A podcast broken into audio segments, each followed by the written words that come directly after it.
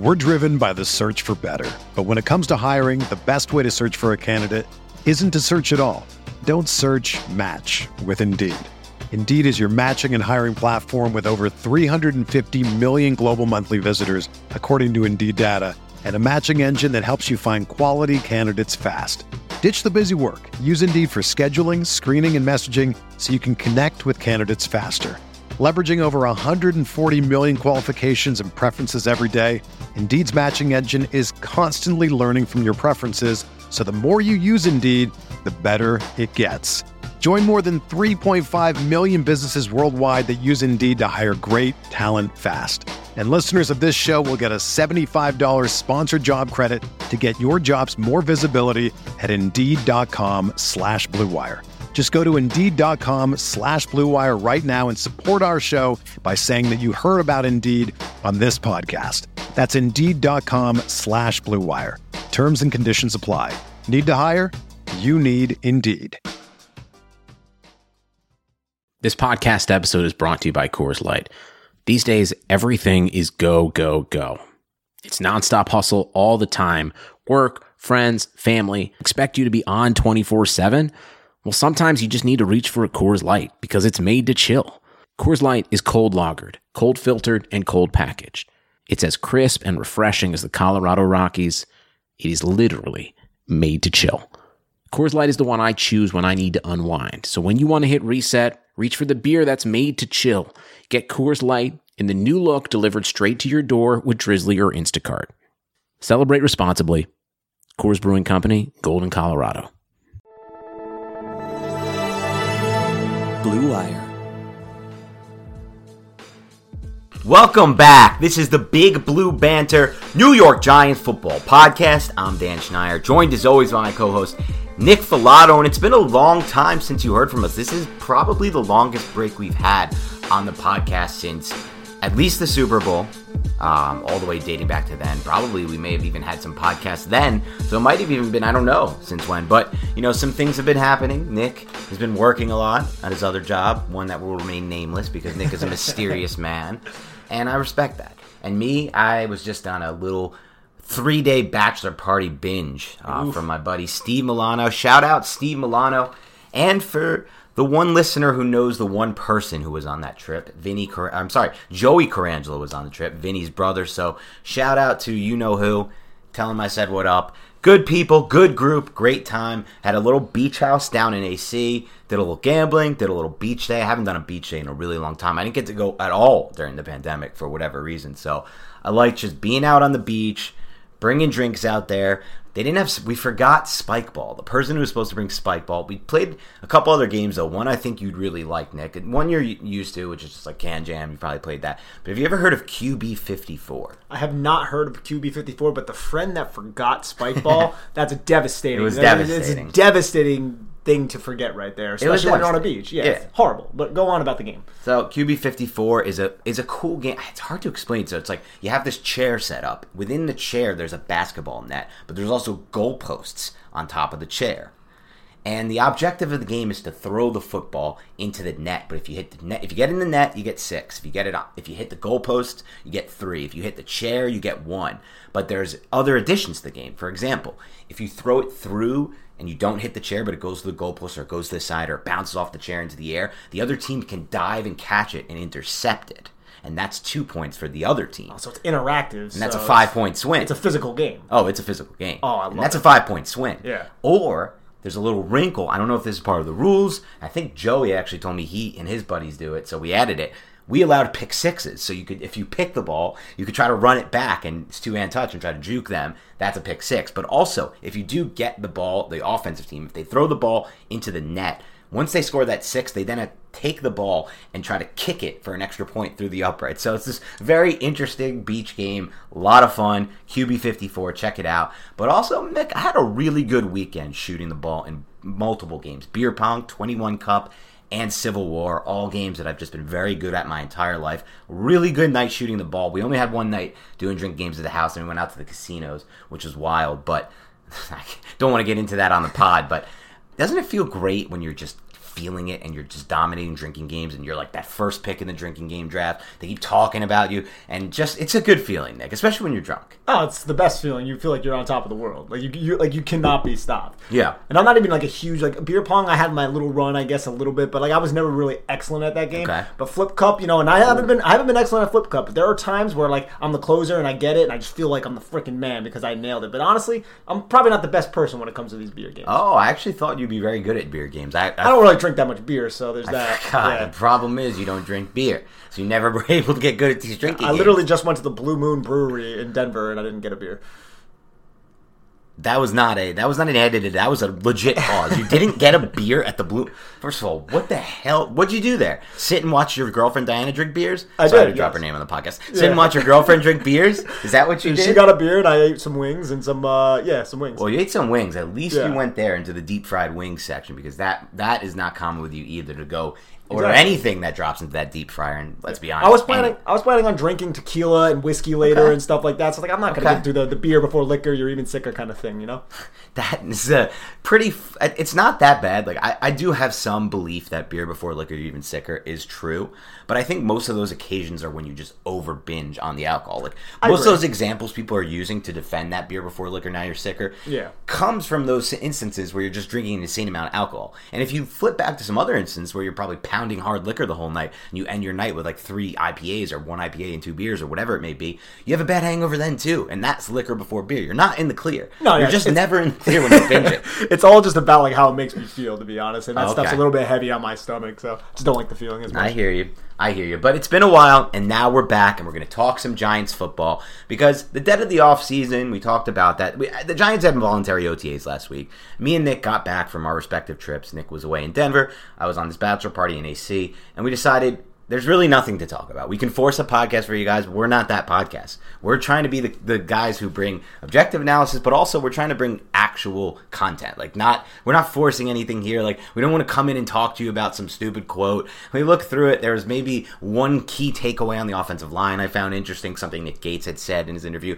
But now it's the real deal. Tomorrow starts the mandatory minicamp. Or you'll probably be hearing this on Tuesday. So today starts the mandatory minicamp. And that's the real deal because First of all, Joe Judge, I like what he's done. You would think Joe Judge has this, you know, personality, has this reputation as this hard coach who doesn't understand the modern nuances of coaching a football team. But then you realize that he's done something really smart.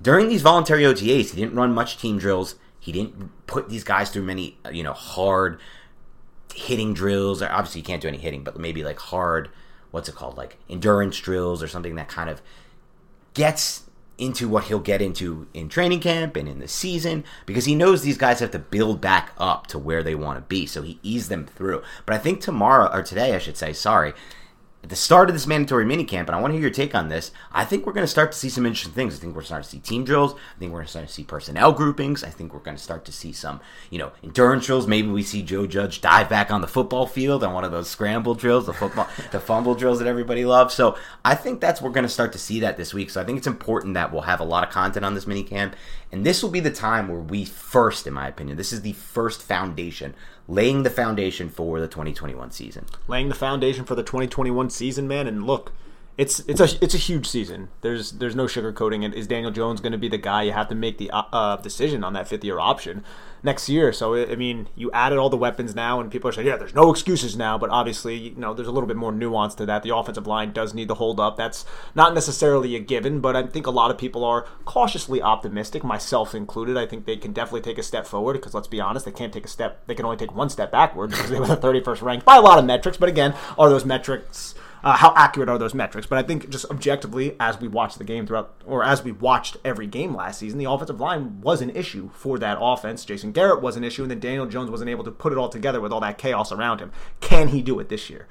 Yeah, that's the big question, and that starts this. It really does start today. In these three-day mandatory mini camp, we're going to start to see what Jones has worked on to improve. You know, we talked about it last week. All those videos. I believe I actually talked about this on a locker room. Someone asked me about this, and I thought that you know I had a good answer, but we didn't drop the locker room. Maybe we will later. We got to edit that out. There was you know some things in that, but what do I make of those videos that you saw where Daniel Jones is working on his footwork and you see him with his trainer kind of in those footwork drills? And I said, like, listen, I get why people think that this is a really good thing because a lot of the time it looks like just on the broadcast or whenever you're watching the game, even if you have the all 22, that his feet are the reason for you know these situations where he doesn't fe- it doesn't look like he has good pocket awareness right? The play kind of breaks down it, and it turns into either a sack a sack fumble or a negative play. But to me what in my opinion it's mostly up there. Like when you see those slow feet it's really just that his mind's not moving quick enough through those progressions. And it looks like it's the feet that are stuck in sand but really the mind will work in conjunction with the feet. So he can work on all that footwork stuff but that was never really an issue for me. Lateral agility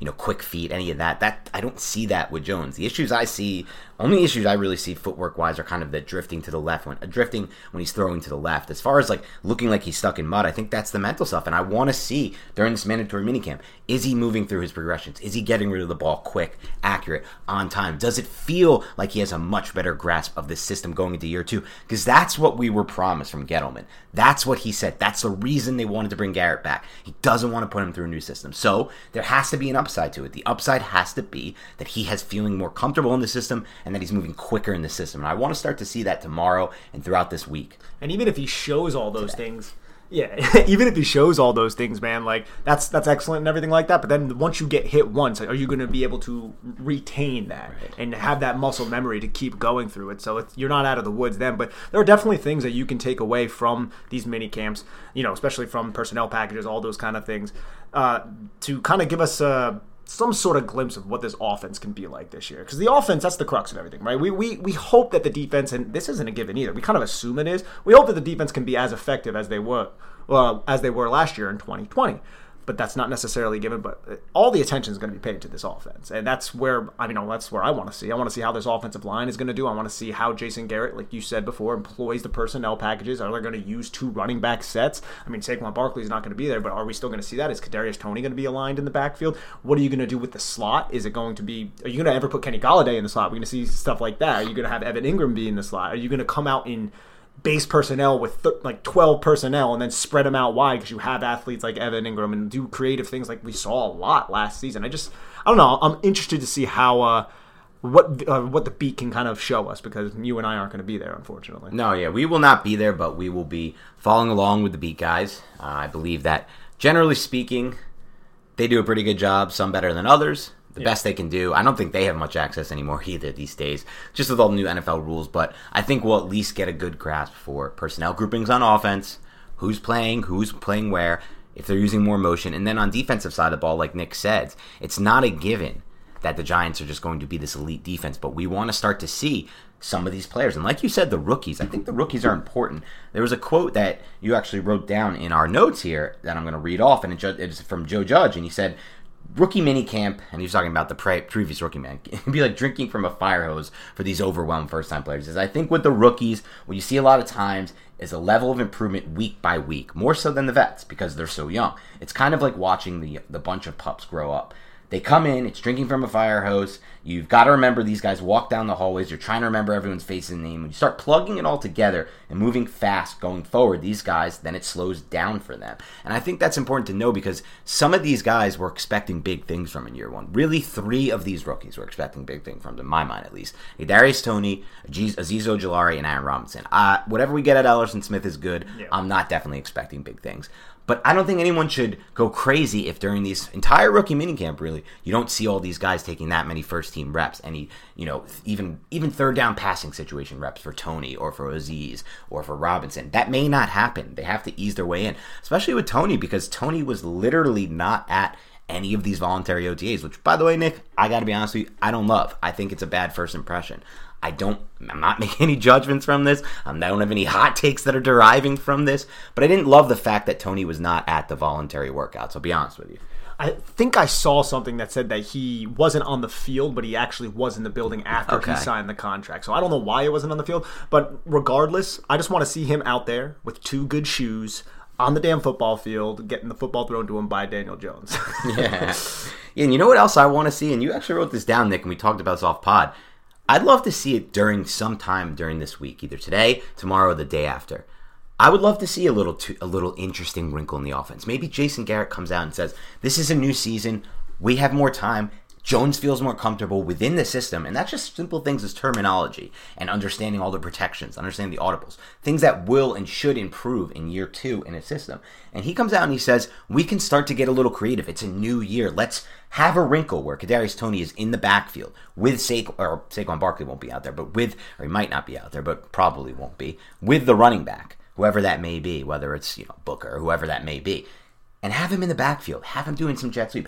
I want to see Kadarius Toney, even if it's with that second team offense with Mike Glennon. I want to see how they're going to use him because if they just have him traditionally lined up in the slot, it's not. It's not that it's a bad sign because it's so early, but it's just I, I want to see that right away, type of thing. That and just motions, and it's Yes. something that we've just said so much since Jason Garrett became the offensive coordinator of the Giants. Man, use more motions, and don't just use them to like help bolster your protection because you need to account for an unblocked defender. Use them to create mismatches, man. Use them to put yourself into a more advantageous situation, not just from a protection standpoint, but from a route scheme standpoint, or just use them as deception, like we see Sean McVay do all the time with Los Angeles. There's just so many creative things that can happen pre-snap that we have not seen yet with Jason Garrett. And a lot of people they made excuses, and I think some of the excuses, you know, they do have some merit about the truncated offseason, about the young offensive line, about the fact that they didn't want to rely on five-man protections all that often. But now you know you have a more established offseason. You have a hopefully continuity with the offensive line coach because Marc Colombo's not there anymore. So let's just hope we can see that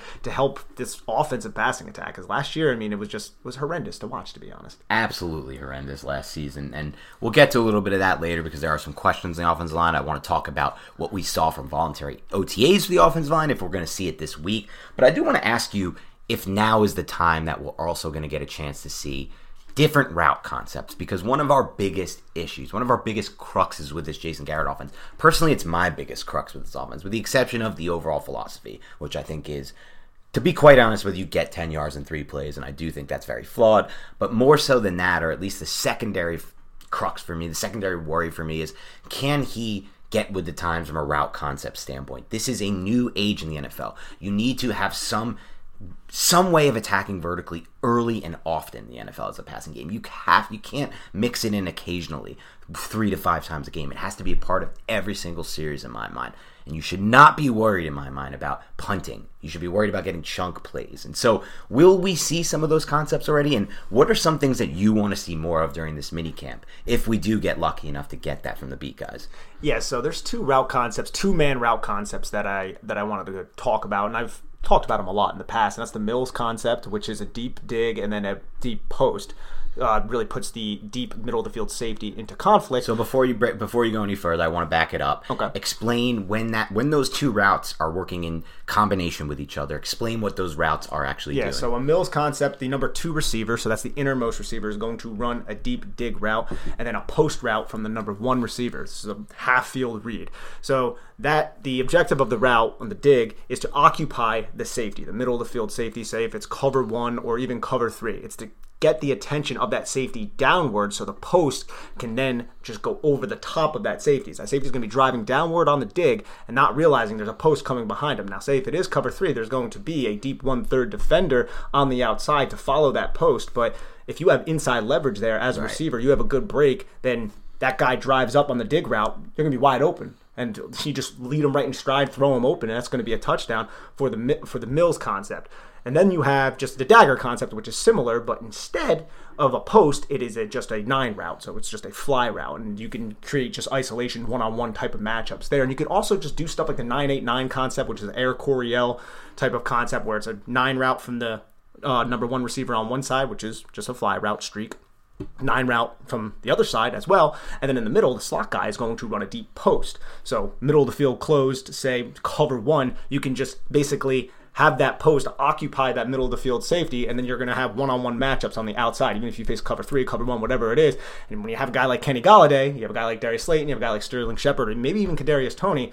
One of those guys is going to be able to win those one-on-one matchups. We saw in 2019, dude. Daniel Jones was pretty good at throwing one-on-one with guys like Darius Slayton. And Kenny Golladay is far superior to Darius Slayton. I like Slayton. Even with guys like Golden Tate, he was good at throwing that slot vertical one on one. E- Exactly. So I would like to see more of that, but you need protection to have those longer developing routes. And- And you, the entire offense works in conjunction with each other. You need a good running game to to help you know turn the clock out to help keep the defense honest so they're not dropping deep into coverages and just like pre- preventing the pass, which I don't expect because it's Daniel Jones and you have Saquon Barkley. But you need everything to kind of work together, and I think more vertically based concepts, maybe three level read, two level reads, and flood concepts against zone.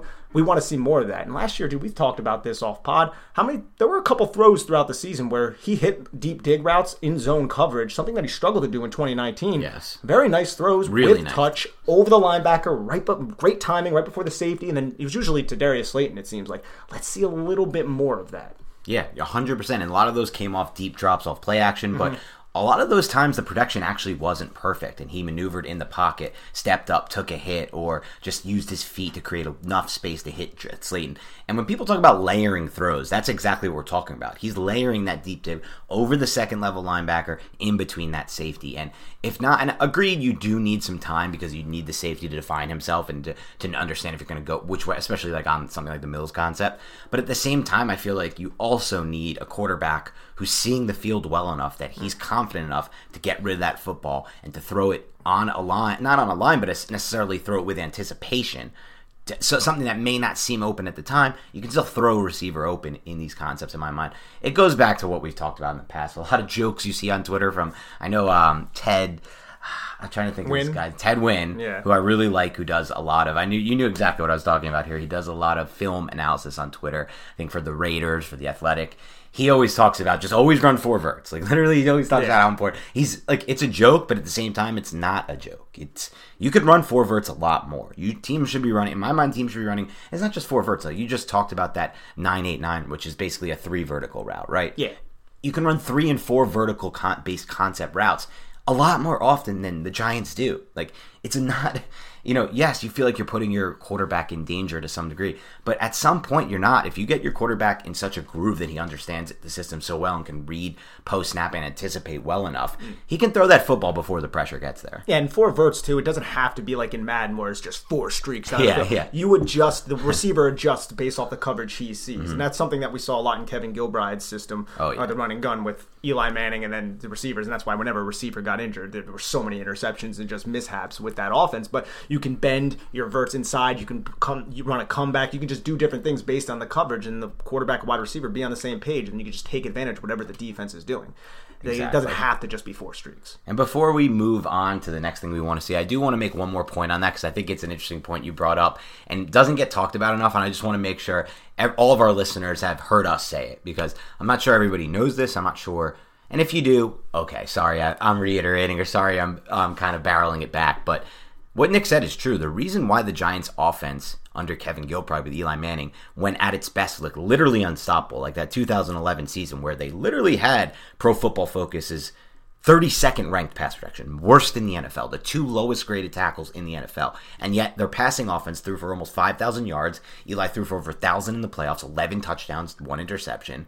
Why? Because when that offense was working, it was almost unstoppable because of what you said. It was a vertical based offense, but the receivers had option routes that the quarterback li- literally the whole goal of every play was the quarterback and receiver had to be on the same page. They had to read the coverage well because they had so many options within the route, which is like what you said. Why did Eli have all those years where he had 20 plus interceptions? A big reason for it is because of the injuries at the receiver position. Because when you had different guys cycling in at receiver, they didn't read the field the way Eli read the field. And that killed Eli because he was throwing a lot of interceptions where the receiver was running a vert when he's supposed to be running a comeback or a stop route. And you saw a lot of interceptions that got credited to Eli in the final stat line and we'll go against his Hall of Fame case whenever that happens, but really weren't ultimately his fault, in my opinion. So I just want to make sure we get that through. So this will be good for any of you who have a little debate about Eli Manning's Hall of Fame career with your buddy. We're driven by the search for better. But when it comes to hiring, the best way to search for a candidate isn't to search at all. Don't search match with Indeed. Indeed is your matching and hiring platform with over 350 million global monthly visitors, according to Indeed data, and a matching engine that helps you find quality candidates fast. Ditch the busy work. Use Indeed for scheduling, screening, and messaging so you can connect with candidates faster. Leveraging over 140 million qualifications and preferences every day, Indeed's matching engine is constantly learning from your preferences, so the more you use Indeed, the better it gets. Join more than 3.5 million businesses worldwide that use Indeed to hire great talent fast. And listeners of this show will get a $75 sponsored job credit to get your jobs more visibility at Indeed.com slash BlueWire. Just go to Indeed.com slash BlueWire right now and support our show by saying that you heard about Indeed on this podcast. That's Indeed.com slash BlueWire. Terms and conditions apply. Need to hire? You need Indeed. Your Jets fan buddies, Cowboys fan buddies. Throw them that line. Talk to them about that option route based offense and about how the slew of injuries, because Giants were really injured at the wide receiver position from Steve Smith to Hakeem Nicks to Victor Cruz to Mario Manningham. You go through all of their big receivers, even Plaxico to an extent with the shooting himself thing. And that, that's a bit of a stretch, but all the rest they were injured a lot of their career in key times. And so use that argument because it's a good one. Yeah, no, and if you just need any other evidence, just watch Rueben Randle and Eli Manning. they had no chemistry together whatsoever. It was terrible. It's so true. All right, let's take a quick break to hear a word from our sponsors, but then let's dive back and do some mini camp preview. Like any good team, hiring the right employees for your front office is just as important as recruiting the best players for the game. That's why you need Indeed. Indeed is the job site that makes hiring as easy as one, two, three. Post, screen, and interview all on Indeed. Get your quality shortlist of candidates whose resumes on Indeed match your job description faster. Only pay for the candidates that meet must have qualifications and schedule and complete video interviews in your Indeed dashboard. According to Talent Nest, Indeed delivers four times more hires than all other job sites combined. Get started right now with a free $75 sponsored job credit to upgrade your job post at Indeed.com slash BlueWire. Get a $75 credit at Indeed.com slash BlueWire. Indeed.com slash BlueWire. Offer valid through June 30th. Terms and conditions apply. All right, let's dive back into this, Nick. So the offensive line, both voluntary OTAs, there wasn't much really to talk about because it started as we expected – left to right. And if you look at the depth chart, there's just not much depth. Like, okay, maybe Solder can compete with Parrott. Not really. If that happens, that's probably disaster. Solder hasn't played the right side since 2011. Don't really think they have any options at guard. Zach Fulton, it's center. You know, Jonathan Harrison, who literally Jets fans told me. I hate that I keep saying literally, Nick. By the way, side note, you may ha- may or may not edit this out, but I'm trying my best to cut down on the literallys. But who Jets fans matter of factly told me was the worst center they've ever seen play. So dumb. the worst center they've ever seen play on their team, and we're counting on him as depth. I see like some Giants are like, we got Jonathan Harrison. We got this guy was like out of the NFL. Don't count on Jonathan Harrison. Okay, I'm sorry, don't. Yeah, and then the Kyle Murphy thing, there's just nothing we can really say about say it. About Kyle know. Murphy, he may never yeah. be ready to play at the NFL level. He may not. I would feel much more comfortable if the Giants had a little bit more depth along the offensive line. We've been saying that this entire thing, and that does not mean the offensive line is going to suck. That does not mean Dan and I feel like the offensive line no. is going to suck. It just means a lot of things have to happen for it to be at the level that we hope it to be. The mm-hmm. Giants win the NFC East, you know, because jumping from 31 to what 15 is probably something that you would want to that's our goal or yeah. like 20 probably is more realistic yeah and that's still like something that five different players who haven't established a consistent career yet have to take that step it could happen it definitely could happen but still kind of a lot of things if it doesn't materialize tell me like I wouldn't be surprised whatsoever. You know what I'm saying? It wouldn't. I'd be like, okay, I could. We definitely saw concerns going into the season. It wouldn't shock you. Right, and more so on that, like I feel like there's other ways, there's other avenues for an improved offensive line play. Like you see it across the NFL. Sean McVay is a great example of this. They mm. don't have that much talent on the offensive line. They have a lot of older players. They have a lot of cycle out players. Yeah. But sometimes scheme and really good offensive coordinating can mask and hide an offensive line. And other times, great quarterback play can mask and hide an offensive line.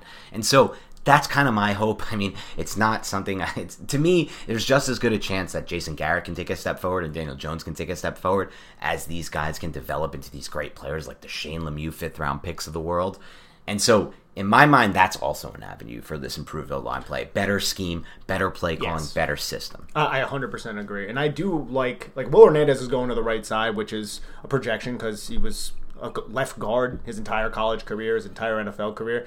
But I love the fact that he's working with Duke Man, uh, Manyweather. I love the fact that he's putting in the work. You can see it. He puts it on Instagram. You, you can tell that you could tell that he cares, and I, it's. And I don't think that's something that we ever questioned about Will Hernandez, but he's just he hasn't been the enigma that Evan Engram has been, but he had that good 2018, a lot of promise. Like, oh, maybe we found this long term guard, and it just has been two years of disappointment, and now he's on his last year of the contract. This is a it's a big year for him. We should go.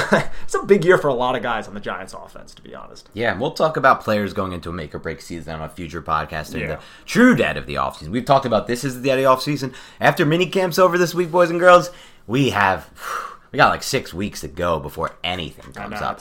July 27th at the start of training camp. But I do want to see this week how Will Hernandez looks on the right side because there are some things that we will be able to glean from just a mini camp without the pads, without the hitting. Is he getting into a stance quick? Is it does it look like he's unnatural? Is he giving up, you know, inside leverage? Is he doing things that look like, oh, it's because I'm so used to playing on the left side and I need some more time? Or is he picking it up like that? Because that would be a really good sign. They're going to need him to. They're putting a lot of eggs in this Will Hernandez basket. If he doesn't work, they're going to Zach Fulton or maybe a you know veteran cut, which I still think is like at least 50 to 60 percent chance of happening. But you know they are putting eggs in this Will Hernandez basket. Uh, sorry, basket. So I do want to see how quickly he's acclimating. Absolutely, man. And, it, and again, this is assuming that all five of these guys stay healthy all year, and that's. And I know we brought this up on other podcasts. I brought it up on Locker Room. That's definitely not a given. The Giants didn't really have to deal with a lot of injuries along their offensive line last year, Right. and really not that many other than the edge position, which was decimated, and then Xavier McKinney, and then obviously Saquon Barkley. They were, yeah, they were. I would say they weren't like super lucky with injuries, but I'd say they were probably top ten, top twelve as far as injury luck went. Especially because I feel like through the last ten years they've just had oh, horrendous Oh, yeah. luck. There were studies to show that like the past medical staffs before, you know, even these last two or three coaching staffs, really during the Coughlin years mostly, were among, you know, I don't know if you can blame it on the medical staff. A lot of injuries in my mind are just yeah. luck based, but the Giants were among the most injured teams, and that's kind of plagued the Eagles still for a lot of years. Like the Eagles were in that mix during that time the Giants were. Eagles are still getting hit by that. The Giants not as much so. I mean, obviously McKinney, obviously Barkley, and you know, even some of these offensive line you can say, you know, Will Hernandez and Matt Peart having COVID was was kind of bad Yeah, luck to yeah. some extent, especially for these offensive linemen. It's really Every team bad dealt luck. with that, though, But yeah, Yeah. not I'm not sure every team had their two of their potential start. I don't want to call Paris potential starter, but he hmm. was potentially starting to look like he may have been trending in a direction. yes. And then COVID slowed him down. Um, we still don't know any details on that though, so it's not a given that COVID slowed them down. But there are a lot of studies out there that say, you know, people in that weight range who had COVID suffered from longer term effects or were unable to get back. You know, even Jayson Tatum, who's not 300 pounds, Jayson Tatum is NBA player for the Boston Celtics. He talked extensively about how he couldn't had to use an inhaler after having COVID, couldn't get up and down the court the same way, and his stats dipped off for like a month and a half after he had COVID. He picked back up at the end of the season, but so that was that month and a half that Will Hernandez. Maybe that was that month and a half that Will Hernandez and Peart came back for, and now they go into this season without that, uh, you know, weighing over them. So I don't want to say they were perfectly healthy on the offensive line, but I agree they, you know, they're gonna have to stay healthy, and they obviously didn't have too too bad luck there. Yeah, no, you're, you're right. That's a good point to bring up the uh, the COVID issues that, that they dealt with. And how about on the defensive side of the ball? What are some, some of the things you're going to be looking for, Nick? Okay, so there's they've always been deep at the defensive line. It seems like they lose Dalvin Tomlinson, but they still have some talented guys there. I want to see the rotation. I'm not sure how much we're going to be able to tell from minicamp through Right. that, but I want to see the defensive line rotation. I want to see if Odenigbo is being used in passing situations on the inside, how they're going to really utilize him. I want to see if Ryan Anderson is going to earn any of those early down snaps, or is he someone who's truly going to be a fringe roster spot guy who will be cut. I want to see if they're going to be really creative with Leonard Williams, which I expect to happen, to be honest. And then I want to see Danny Shelton out there, bro. I know he's not somebody who's uh, sexy and moves the needle, but that's a mountain of a man, and I think he's going to be important to what Patrick Graham wants to do. If Patrick Graham wants to maintain those tight fronts that he ran so often last year with Dalvin Tomlinson anchoring down, because I do believe he likes to use Dexter Lawrence in a different role, and when you have two mountains of a men right there in the center of your defense, that's hard to block. That's eating a lot of blocks, and that is allowing your linebackers to scrape, flow, and make tackles. And that's why Blake Martinez is so productive a lot of times. Not to mention he's a stud. Yeah, I think that's great. That's spot on. I mean, that was a big signing. It's an under the radar signing.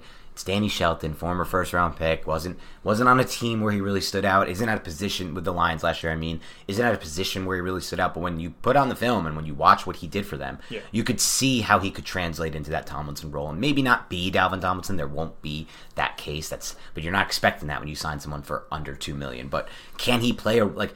It's much easier for me in my mind to accept the idea that Danny Shelton can replace what Dalvin Tomlinson gave the Giants than that you know like some late market guy like Austin Johnson or something, but he was on the team, but that, that's not a great example, can replace what Leonard Williams gave them. Or, you know, that, you know, I don't know, some I'm thinking of maybe like a Dre Kirkpatrick could replace what like James Bradberry gave them, right? Or something like Swag that. animal right? Dre Kirkpatrick, baby. So like as much as Tomlinson did give the Giants last year, his role I think is was a bit more easily replaceable, and I think Danny Shelton was probably one of the better options in that regard to replace him that was on the market, especially at that price point. So that's a mm-hmm. good point. I actually am interested in seeing a few guys that are under the radar too in this defensive line rotation.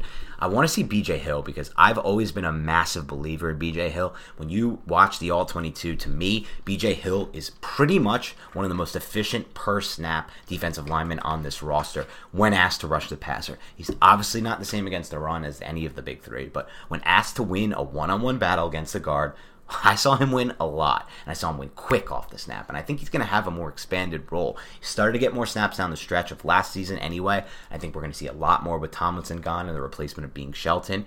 And I also want to see RJ McIntosh. I have a weird feeling McIntosh can actually. I know it's a little odd, especially after they re signed Austin Johnson, but McIntosh is another guy, not to the same extent of Hill, but he was another guy who I also thought flashed on one on one pass rush reps when watching the All 22, when seeing that specific angle where you're just seeing that end zone view and you just kind of can really focus in on those defensive line, offensive line one on ones. And so I'm kind of interested to see if either of them can kind of work their way into the rotation early in this mini camp.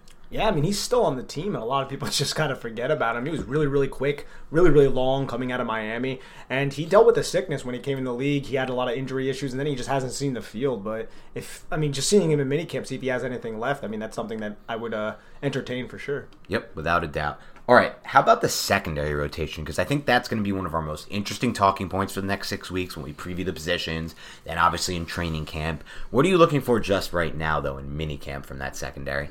Ooh, so we get to see Adoree Jackson out here for the first time, which is going to be cool. I want to see how they just all kind of work in unison together within zone coverage, and I want to see if we're going to see more man coverage as well. And I mean, what you got? James Bradberry, you got Adoree Jackson, you got Darnay Holmes, Aaron Robinson, and then you have that safety group of Jabrill Pepper, Xavier McKinney, and Logan Ryan. All those guys move the needle for me, but I want to see how Isaac Yiadom does. I want to see how Sam Beal does. I want to see how Rodarius Williams does. I want to see how all of those guys and see who can really rise to the top. Is there going to be somebody who makes a impressive contested interception on someone like a Darius Slayton or a Kenny Golladay, which we see sometimes. I think Darnay Holmes did that last year, and it might have been training camp. I think it was a more of a physical thing, and I can't remember exactly who it was against, but a lot of people started talking about Darnay Holmes after that. So I uh, I hope that that one of those guys can kind of rise up because I'm not 100 percent certain which one of those guys is going to earn those like final two spots. Yeah, I mean, I'm definitely interested in the back end roster stuff as well. That will especially be as more more interesting to me even during training camp. But for Yeah, right yeah. now, what I'm actually focusing on is how that rot- how it's going. I think we know for a fact that we're going to have two spots locked in: James Bradberry and Adoree Jackson as those boundary guys. Yeah. But I think on most snaps this season, we're going to have five defensive backs. Sometimes six, sometimes maybe four, but on most snaps, five. So, how do those last three positions shake out? The competitors, there's a lot of competition here. We've got Logan Ryan.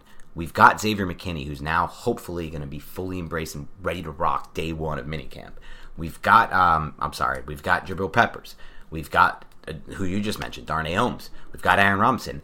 And even, you know, to some extent, Julian Love still in the mix. That's a lot of players competing for maybe three, you know, three extra positions per snap on average. Sometimes, like I said, two, sometimes four.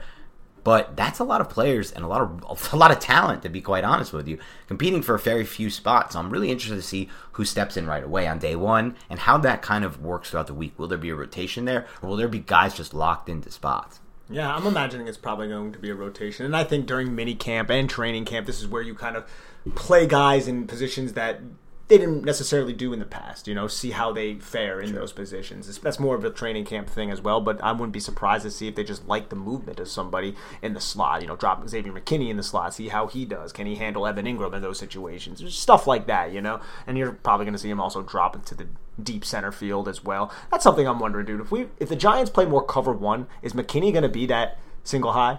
Because that's the Yeah, first guy that comes into my mind. I think that guy, he's got to be the guy. I don't, I don't know if there's anyone on this roster I trust besides him, to be honest. In that Honestly, the other guy that comes into my mind is, is Julian Love, who did it mm-hmm. last year. Because Yeah, I don't think that's know a Peppers or Ryan that. thing. No, Peppers actually would be my number two to do that Hmm. role. I thought he had a few snaps there last season. I thought in general Peppers' coverage took a massive step in I agree with that. 2020. Yeah. So he, I think there's actually two guys I'd be comfortable with there, but mostly it would be McKinney, especially because he did a lot of it at Bama, and especially because he did it in front of you know a lot of press man coverage. We're expecting to see a lot more of now with. Uh, Sorry, Patrick Graham this season. Now that he has Adoree Jackson, Mm-hmm. now that he has potentially Aaron Robinson in the mix, so that makes it to me even more likely McKinney can kind of use what he learned at Bama under Saban and translate it right away. Yeah, I'm interested to see because I'm, I'm honestly I'm not certain on, Mm-hmm. and you know what? I don't think it's going to be a set thing either. It's No. definitely going to be something that's a little bit more fluid, which is what you want because you want to obviously keep the offense on their toes. without a doubt. One other thing I'm interested in seeing is how this inside linebacker rotation shakes out because obviously, like you said, at its core, at its peak, Patrick Graham's defense is using those defensive linemen to allow a lot of free rushes or free lanes for these linebackers to kind of scrape off, like you said, and make plays in the backfield or make plays just beyond the line of scrimmage. And Ken Carter Coughlin, who started taking reps at inside linebacker with all the added depth on the outside, maybe they see, maybe he sees it, maybe they see it, like this is my path to playing time. Can he kind of step up there? Because I don't think it's that big. To me, I'm not as high. I'm not gonna say I'm not as high on Tae Crowder as the rest of Giants Twitter seems to be, but I'm just thinking like this is not an unattainable thing for someone else to take his role. I don't think it's beyond the realm of impossible that Tae Crowder doesn't play this expected role that a lot of people are assuming he will play this season. Even especially with a guy like Reggie Ragland, who I probably like more than others, also in the mix. But I want to see the guy like Carter Coughlin kind of surprise us while playing, you know, behind a really talented defensive line front. If he can, that, that says so much, man. You drafted this guy in the seventh round, and he's able to give you somewhat valuable reps on edge in his rookie season, and then transfer to a linebacker spot and actually earn reps. I, I don't think he's going to be the de facto number two next to Blake Martinez, but he could earn a rotational role, especially in you know maybe like second and intermediate and downs like that, Yeah. where sometimes you want to blitz and bring five. He can do that effectively. But like I said on, on a previous podcast, I think it's going to be a little bit of a growing pains from a mental standpoint, just playing that traditional linebacker and also just keeping his chest clean and being able to stack and shed players, especially with his shorter arms. It's something that I feel like is is difficult to develop, but not necessarily totally unattainable. Now, if he's not able to, though. Is, is that is that going to spell the end of him? I know I know we've pitched that on locker rooms in the past, but hmm. We pitched the possibility of it. We have, Yeah, just to be clear, we haven't said yeah. we think that's what's going to happen. But yeah, I think that's also very much so within the realm of possibility. These late round guys that they got, these day three guys from 2019, or I'm sorry, from 2020 draft, are not locked in on this roster. I know everybody seems to think that because they played solid roles in year one. But even someone like Cam Brown would not stun me. I don't think he will because of his special teams role. Yeah. But even someone like you know Carter Coughlin, like you just mentioned, would not stun me. These guys are competing, and there's a lot of ta- depth on this Giants roster. This is the deepest this Giants roster has been in. I can't even remember. And you, all of you who know me know I'm not positive. I'm not optimistic unless it's warranted. This is warranted. This is warranted optimism about the depth of this roster. With the exception of the offensive line, this roster is deeper than I can ever remember it. Ever. Specifically on the defense, but even wide receiver, man, really deep right now. and they're young too. That's Yes. like another great thing about it. And you have like your your key veteran type guys on the defense with Blake Martinez, Leonard Williams, Bradberry, Bradberry. and then Logan Ryan. But then everybody else is young, dude. It's a young team, and that that breeds a lot of excitement. It does. It really does. I mean, obviously, you know, deep roster depth entirety is not everything in the NFL. You got to have top end talent as well. You have to have quarterback play. You have to have good coaching. You have to have offensive line play. Those are all still question marks. If they weren't, the Giants would be viewed as one of the top Super Bowl contenders going into the season. I really do believe that. Like this defense, though, is truly being slept on in my mind. Like there were people out there saying the Giants don't have one of the top 10 secondaries going the season. To me, that's crazy stuff because just from talent, even just the top end starting players on in the secondary, but also the depth of the secondary, there's a real case that not only are top 10, but potentially a top five secondary. And then you look at the defensive line and what they've done there, having Blake Martinez as well. Not the best second level guys besides him, but having Blake Martinez. It's a really strong defense potentially. It is, it is, and uh, hopefully they can play to the level of 2020 and then take it to another level from that. Just adding the talent to the edge group that they did, and bringing in Dory Jackson and getting a healthy Xavier McKinney. So everything suggests that that's going to happen. Now let's just have it happen on Sunday. exactly. All right, let's transition a bit and dive into some questions from the listeners. We'll start with RW, who asks PFF Steve rated the Giants' offensive line as dead last going into the 2020 season today on his podcast. This was also a published article from Pro Football Focus. What are your thoughts on that? I mean, I can see where he's coming from. That doesn't mean they're going to be the worst offensive line, but you do have a lot of youth on that offensive line. You had two tackles who struggled at times last season, and they're going into their second year. Now, the whole Marc Colombo situation, um, I don't know if they considered all that kind of just I guess, chaotic mess that was going on. But just looking at the personnel, you have a guy who's been like a jag, I guess you could say, and Will Hernandez making a transition to the right side. Shane Lemieux struggling mightily in pass protection, going into his second year, and then Nick Gates going into his second year as center. It's a lot of youth. That's not a lot of proven consistency. And when you look around the NFL, offensive lines, I mean, they're very hard to build up, but what teams have a more unproven offensive line than the Giants? Giants have a lot of potential that's something I would disagree. I wouldn't say that they're 32nd in potential, but in terms of being a proven entity at this point, they're not necessarily there. So like, what other what offensive lines rival them in terms of being proven and established? The the Dolphins is like the one team that comes to my mind, but the Jets. I mean, they at least got AVT in this draft and Mekhi Becton. A lot of people are high on them. I think they're not, you know, they're not great by any stretch of the imagination, but I didn't look into this and think it was a huge slight because I can see where he drew that conclusion from. Yeah, I don't think this is really a slight at all, and that's not to say I think the Giants will be the 32nd offensive yeah, line. Same here, same There's this is a projection, you know. It's just like he said at the end. The bottom line is the Giants' offensive line is a question mark. They need their young players to develop and their veterans to provide career, career years just to rank in the middle of the pack. I don't think that's unfair at all. Like Ortiz said it best. Like Nate Solder's trying to play a new position for the first time since 2011, or not a new position, but a position for the first time since 2011.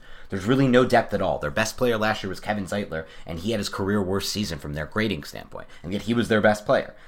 Kenny Wiggins and Jonathan Harrison have never graded above 60. This is according to their metrics, and I'm throwing out their grading numbers to an extent, or I'm putting a massive grain of salt on it because I don't really buy into their grading scale. We've talked about this with the Shane Lemieux stuff. Who obviously wasn't good, but he's getting like zeros that like weigh down the entire overall grade and weird, like the, the weird number. I don't like the way they grade is the best way I could say it. I wish they had a different scale. I don't like that it's that zero through 100 because it gives too much like the outliers weigh in too heavily when you're doing the 0 to 100 and the outliers are like you're having some guy chart their games and like say like this was a 12 this was a 26 this was a 32 this was a 58 like based on what? It's not like you get a grade per snap and you get a number per snap. That's maybe something that's better. I just don't like it and i don't know about it but but they're right in their overall sense that like you're it's not that you're only counting on young players. The offensive line doesn't have a lot of depth the veterans are asked are haven't been good or asked to play new positions, and even that young talent, quote unquote, supposed to develop. The only major investments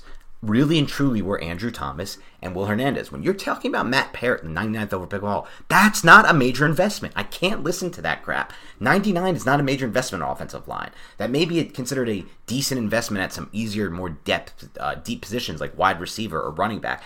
At offensive tackle, that is a project player. When you're going that deep into the draft to take a tackle, that's a project.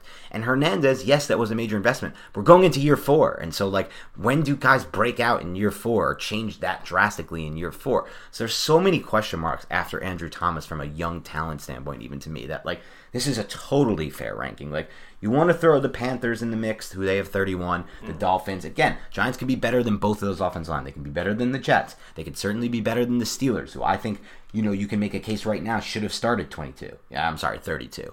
They do have DeCastro, but like aside from him, you can maybe say Thomas can be as good as DeCastro or something like that. DeCastro's older. But really, it's just apples and oranges here. It's push just comes to shove, it's not really a big deal. Like you're just projecting based on what you know now. And so I'm f- totally fine with this, to be completely honest. I think it's more than fair. Yeah, I didn't. I didn't read into this and take it as, oh my gosh, I can't believe they did that because, like we said, we can see why he got to that. Now let's just hope that the Giants can take that step. Yes. And development is linear in a positive way, and they end up being like the twentieth or the fifteenth. Yeah, and how about this? If the scheme improves from Jason Garrett like and the said, play call, yeah.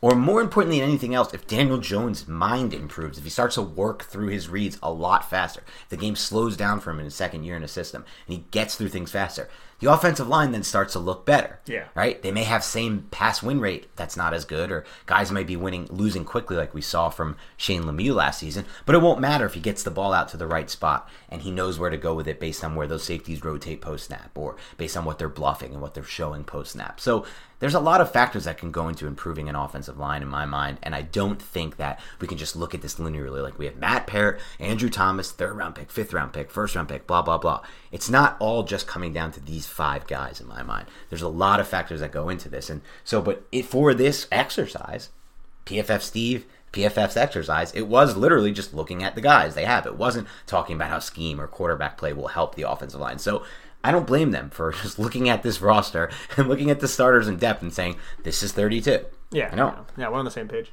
Okay, Jay Dodge asks, talk a little bit about what you expect to see during just the mini camp portion, not training camp, for one, the running back depth battle, two, the inside linebacker depth battle, and three, the three safety look. What does that mean for the DB linebacker lineup or depth? Yeah, so we touched a little bit on the inside linebacker one before with Reggie Ragland, Carter Coughlin possibly making that transition. And I think it is going to be a battle, to be honest. I think Tae Crowder has the edge, but I would not be surprised if Reggie Ragland ends up winning that or if Carter Coughlin takes astronomical steps forward and really learns the position if he doesn't even get a shot there. As for the running back depth battle, obviously Saquon's going to be the one as long as he's healthy. And then it's going to be Devontae Booker, and I think Corey Clement is going to work his way into that as well. I think he brings a lot of value on special teams, and he has shown the ability to be a receiver receiving back who can pass protect. And if you could do those two things, you're going to be valuable. So I do believe Corey Clement is going to have a role as well. That's an excellent point regarding the running back battle. Clement's someone who can not only work his way in quickly, but this is the one advantage of and I'm not saying it's a good thing, but this is the one advantage of Saquon Barkley having a little bit of a slower start to this offseason. With Barkley not on the field, it gives these guys and it gives the Giants more data, more of a sample size to work with as far as deciding which running back should be on the roster behind Saquon Barkley. Should Elijhaa Penny deserve a roster spot? Does Colin Gillespie deserve a roster spot? Does Gary Brightwell deserve a roster spot? Does Corey Clement deserve a roster spot?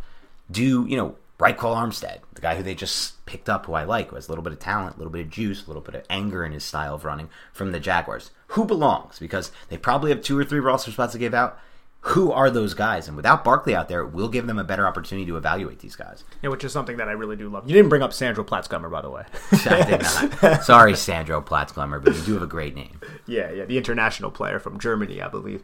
But Ryquell Armstead is another player. It's just he's a little bit more of an unknown for those who don't know. He had COVID last year, and it was really, really bad case of COVID, so he missed the entire season. And I'm not sure how his body has held up through that, or how or the ill effects that he has to deal with. But he's another player that I feel like can get thrown into that mix. But everything I've seen from Corey Clement's film, I did see some pass protection ability, and I do like his size. I know the Giants value that size because it seems like every running back they bring in is like five foot 10, 5 foot 11, 220 pounds. Like they love that size. So, right. So I think I think that could definitely be interesting, Jay Dodge. And as for the three safety look, I'm certain that they're going to use a lot of three safeties with McKinney, Logan Ryan, and Jabrill Peppers, and honestly, if they even suffer an injury, I wouldn't be surprised if they still use it and throw Julian Love in there because Julian Love can play and he can execute different roles and, and have different assignments as well. So I believe that you're going to see one of those linebackers, and it's probably going to be Jabrill Peppers more so than not, but not all the time. You can drop Xavier McKinney in the box. You can definitely drop Logan Ryan in the box. Julian Love has some snaps in the box. So I just think having those versatile second level defenders who are technically safeties is only going to benefit Patrick Graham. Yeah, I completely agree with you on that, Nick. And I will say this regarding not only the safety battle, but first, one quick thing on the running back battle that I find interesting is that this will also be an opportunity for us to see which guys are being used in passing down situations. Because I'm really interested to see if Booker was brought on this team to play the passing down roles. Because ultimately, I think their highest upside, their ultimate top game, is to get Saquon Barkley in there. But remember, Saquon Barkley coming off a major knee injury, he was already had some major question marks in pass protection. I'm not so sure they're going to feel confident with it in pass pro. Now, what I think you should do as a coach, what I think Jason Garrett should do, is adjust. If that's the case, he has all this film of Barkley not being the best pass protector. He's coming off the injury. Don't have your running back pass protect on passing down. Have him run routes. You can easily work that into your system. Have him be that check down. Have him be that have a high to low read where he's that low read. And have him run routes and take another defender out of the play or away from coverage where he would be, you know, breaking on a different route. You don't just have to have the guy in pass protection. There's different ways. I see a lot of good coaches do that. So but I'll be interested to see those guys. But as far as you said the safety stuff, I think what Jay Dodge is getting at, and I think it's really interesting, is going to be how are they going to mix and match with that with the line with the second and third level, right? Because we expect to see a lot of five to five defensive back looks with the two outside corners we mentioned and the mix and match of that three. But now you have guys like Azeez Ojulari in the mix and Carter, who looked really good at voluntary OTAs. If he's back somehow and like back to full health, he's also back in the mix. And so, how are they going to find enough spots? I'm curious because we're going to assume there's going to be three of those defensive down linemen on a given snap. And so now they have you know eight defenders to work with in the back there. Two are guaranteed with Bradberry and and um, and Adoree Jackson. A third that's basically guaranteed in my mind with either Robinson or Holmes.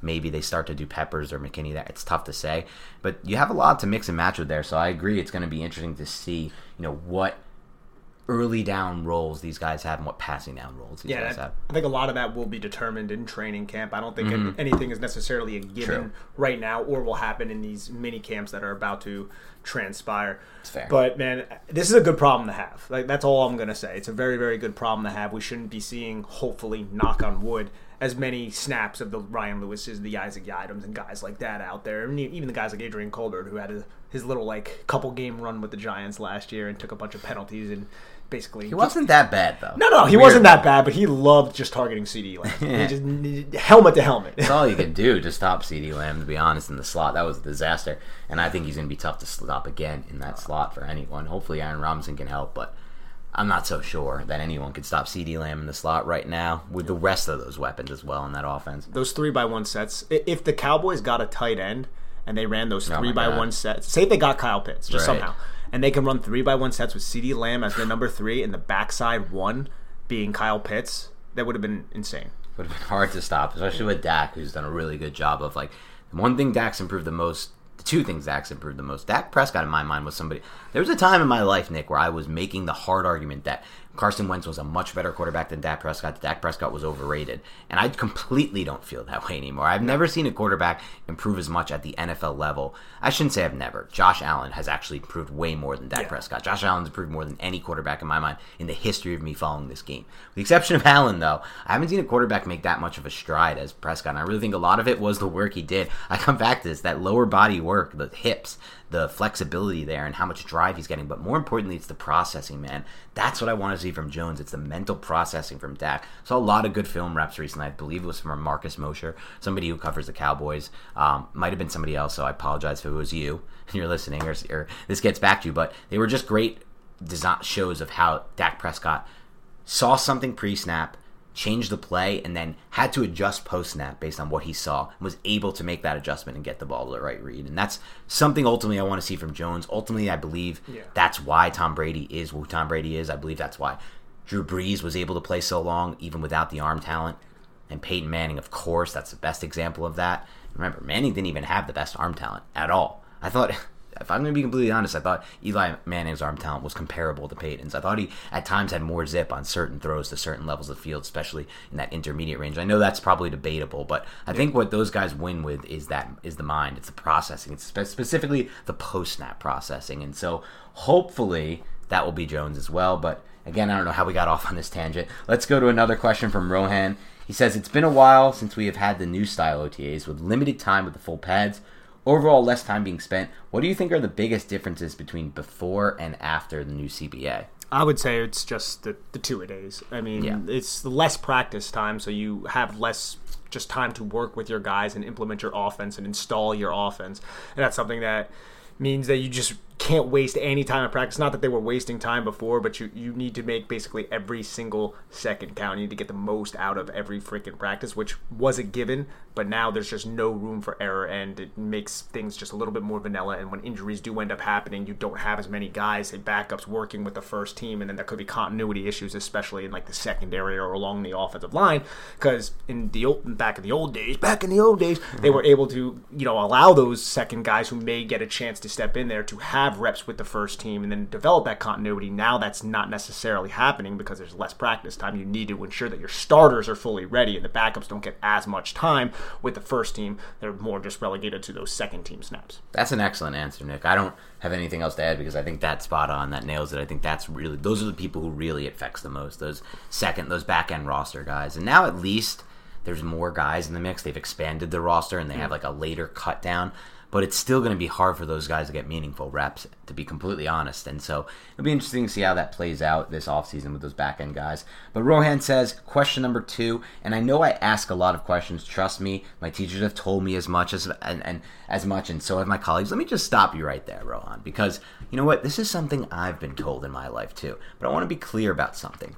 There are some people in this world who quote unquote ask too many questions, but those are the people who ask stupid questions. And I don't think you're one of those people, Rohan, because I'm one of the people like you who doesn't ask stupid questions. And I've had a lot of times in my life where not only in school, but specifically in my career, it's been a really good thing that I've asked a specific question or I've asked a question and it sparked a debate about something else or I'm sorry, conversation about something else that led to important change or something really important happening at that job and for the people who I work with. So keep asking those questions. As long as they're not stupid questions that you could have, you know, read in an email or somebody told you a few hours back. Those are not good ones to ask. I've had that problem too at times. Occasionally you misread something or you overlook something. But if you're asking different types of questions like you're about to ask here, that's not a bad thing, man. So keep doing you. Don't worry about what your colleagues say. Don't worry about what your teachers say. Don't worry what your friends say. You know what? Those people, in my mind, are probably not doing the best job asking questions themselves. So you ask, what are you looking for from the offensive system during the minicamp?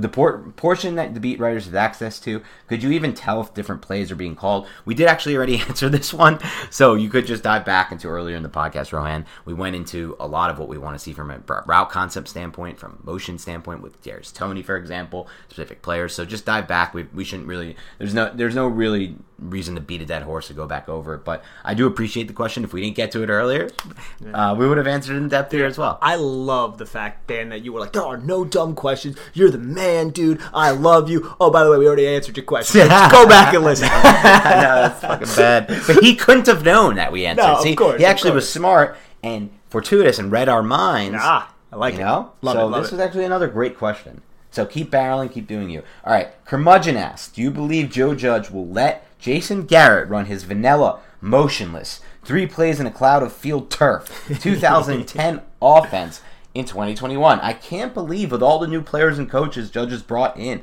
that this is even possible. If anything, to me, Garrett seems like Jones's fall guy if things go south.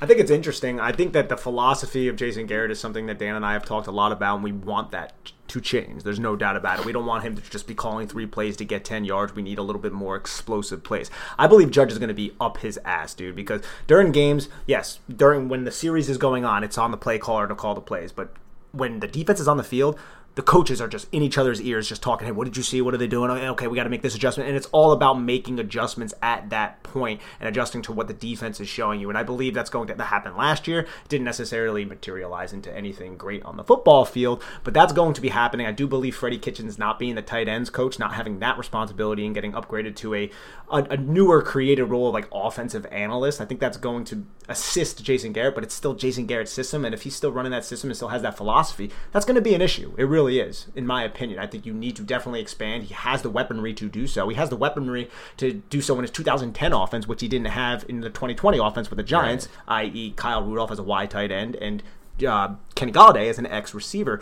But at the end, at the end of the day, if this offense struggles, say week five, and the Giants are you know one and four or something like that, and it's just horrendous, yeah, I can see Jason Garrett kind of being a fall guy.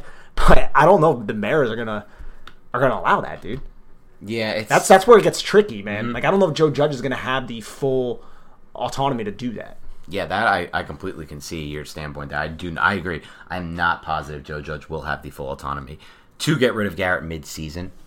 I also think it's interesting, honestly, what Curmudgeon says. Will they be able to just look at the end of the season and con- try to convince the fan base that Daniel Jones only struggled, if Daniel Jones does struggle again, because Jason Garrett was the coordinator and they needed a change there? And you know, you see that a lot with head coaches using coordinators as fall guys. Well, the same thing happened with a quarterback with Daniel Jones. That's interesting. That's something to see. To me, regardless of what shape the offensive line is in, there's no excuses for Daniel Jones to perform like he did bottom line wise. I know, again, the film looks better than the bottom line with Jones. It always has, it always will. But bottom line, he's been a turnover machine, and he has not generated much offense at all through his first two seasons. Those are the facts. He has not generated much offense overall. He's not generated much offense in the red zone. He's not generated many touchdowns, and he's turned the ball over at an extensive rate. If that continues, regardless of what the film says, if that's still the bottom line, that's three years of it in today's NFL with two first round picks, and that would likely lead to a bad record. There is no fall guy in my mind. That's it. I'm cutting the pl- plug. I'm okay with Sam Darnold. If Sam Darnold goes on to have success in Carolina, I'm okay with that. If maybe I get a Zach Wilson and he's good, or I reset that timeline. Line, you know, where you have the quarterback under contract for eight million, rather than giving Daniel Jones twenty five million a year. There's no more excuses to me. The offensive line is not an excuse to me. Not with Golladay in the mix, not with Barkley in the mix, and not with Toney in the mix, and Kyle Rudolph to an extent because he can run. I don't love Kyle Rudolph, but within this this crappy Jason Garrett system, Kyle Rudolph sadly might be like a nice cog for them. You know, And honestly, I know everyone's really low on Evan Engram right now, but I think he's an interesting player now. Mm-hmm. If- so if Kyle Rudolph comes back healthy, he can assume that really important role within Jason Garrett's system. So where does that leave Evan Engram? Is he just going to be the number two tight end doing what Kaden Smith did last year? No, he's not going to be that lead blocker. He's not going to be that H back. Is he just going to be like a Levine Toilolo who just lines up in between two other tight ends and just uh, pathetically attempts to throw a block? No, he's not. And honestly, Evan Engram is, a, in my opinion, Evan Engram did a much better job than Levine Toilolo as a blocker last year. I says a lot you, about. I thought Levine you Toilolo. hated Evan Engram more than anyone on this roster, Nick. But I've learned since I in the coming dude. days Yeah. that you really don't like Levine Toilolo. Well, he's not good. You're down on Levine Toilolo. He's not, he's just he really isn't good. I would think someone that size should be able to block, and he can't block. no. He, he finds He himself on the ground. He finds himself on the ground. lot. clumsy. He's very clumsy. Has he just made it this far because of his size? I mean, he's also old though, so I can't I can't speak to earlier in his career. But at this point, I can imagine the Giants could do better than a Levine Toilolo in terms of play. He might have a big role in the locker room. He might be a locker room. I, I, I really can't speak to Yeah. that. But how are you going to use Evan Engram though? To get back to the point, are you going to use him in a more creative? Are you going to use him as a big slot sometimes? Are you going to try to do those freaking weird ass end arounds? I hope not. Now that you have Kadarius Toney. But I think Evan Engram still has a place on this roster to be a weapon and a mismatch guy. Just use him running horizontally, use him running vertically, occupy that safety, use his speed against the defense to open up routes underneath. And I think that is a good way to use him because he does have exceptional speed and athletic ability. Just Yeah. don't put too much on his plate. Agreed. You take less off his plate, and maybe he can do better. You give him the routes that he's successful with, routes that break toward the sideline or up the field, and maybe he can once again be successful. And again, all the players we're not even talking about, from Evan Engram to Darius Slayton to Sterling Shepard, all of them have flashes. All of them have ability, in my mind, to contribute. So there really are no excuses in my mind for Daniel Jones in 2021. I'll be completely honest. Yeah, it's uh, gotta win. You gotta win. You got to win, and you got to, more importantly, generate offense and turn the ball over less. All right, let's end this on this note. Matt Roach says, What's the over under for Joe Judge diving on loose balls during this minicamp? So I'll set the over under here, now. I want to say one thing now. Matt. Is your name Roche? Just to just to say, I, I don't know if it's Roche or is it Roach. it's probably actually Roche, I would I would guess. So my bad, Ah. Matt. I'm sure the last name like Roche, you probably don't want to be called Roach. then again, there What are if it is Roach though? And now you're now we're sitting here and criticizing. now we're sitting criticizing his last name. So really, I've lost either way here. This is a lose lose for me. I'm just gonna bury that and move on to the question. I'll set the over under Nick at 0.5 because remember, for starters, he didn't dive on any loose balls during those loose ball drills in the rain, in the wet during training camp last year or mini camp last year. He did it during training camp, but it was a truncated off season. Yada yada. Now he's back in the mix with new guys. What are you saying? Over under at 0.5, Just mini camp? just mini camp. I'm gonna go under. I'm gonna take the over, Nick. I like it. I like it. I'll t- tell me why you're taking the under. I'll tell you why I'm taking the over. I think he's gonna save it for training camp. okay. Yeah, I, I think it's going to happen in the off season. I just don't think it's gonna happen All right. in the next three days. That's fair because I think it's definitely going to happen in the offseason. They're be like, this was a fun thing we did with the players. They seem to like it. Social media liked it. And so I think they'll run it back, especially for the new guys. But you're right. Maybe it, maybe they wait till training. I feel like this is going to be. It's not going to be like you know very very austere and strict, but I feel like it's more like let's get to know everybody, and then Yes. like training camp at the end of training camp before we get the season, we're going to have a little bit of fun, you know, and that's when we're going to do it. That's a that's a good. I think that's right. All right, uh, we'll wrap it up there on that note. Thank you to everyone tuning in to the Big Blue Banter New York Giants football podcast. If you want to help support us, please, please leave us a rating review on iTunes. We're now up to 600 plus ratings and reviews on iTunes. That's awesome. Thank you to everyone who has taken the time to leave a review, a five star rating, and make sure you subscribe and download the podcast. Don't just hit listen. We need you to hit that download button. So please hit that download button. Also, you can find us on Instagram, NY in front of the Big Blue Banter. That's NY Big Blue Banter on Instagram. And on YouTube, you'll find us by typing in Big Blue Banter. Hit subscribe. More videos will be coming your way this off season. Otherwise, have a great rest of your week. But we'll be talking to you a lot sooner than that because we plan to have a lot of minicamp coverage as much as of is available to us. So, oh, and one more thing.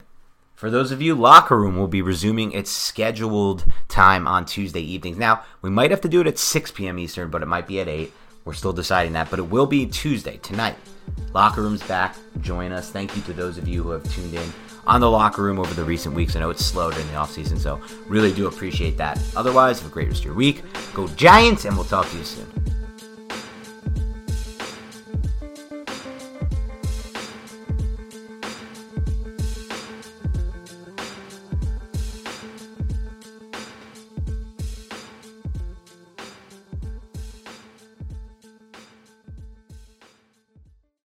It's happening daily. We're being conned by the institutions we used to trust. The mainstream media is distracting us with meaningless headlines instead of focusing on the harsh realities facing American families. Time is short before something big happens, and that's why so many folks are preparing. They're becoming self reliant by investing in emergency food storage from My Patriot Supply. Go to mypatriotsupply.com and secure four week emergency food kits for each member of your family. Each kit contains tasty breakfasts, lunches, and dinners, averaging over 2,000 calories per day. Save $50 on each four week food kit you purchase. Plus, get free shipping on Ready Hour four week emergency food kits. You're not ready if it's not Ready Hour foods. At My Patriot Supply, you can also get solar power generators, water filtration units, heirloom seeds, and survival gear.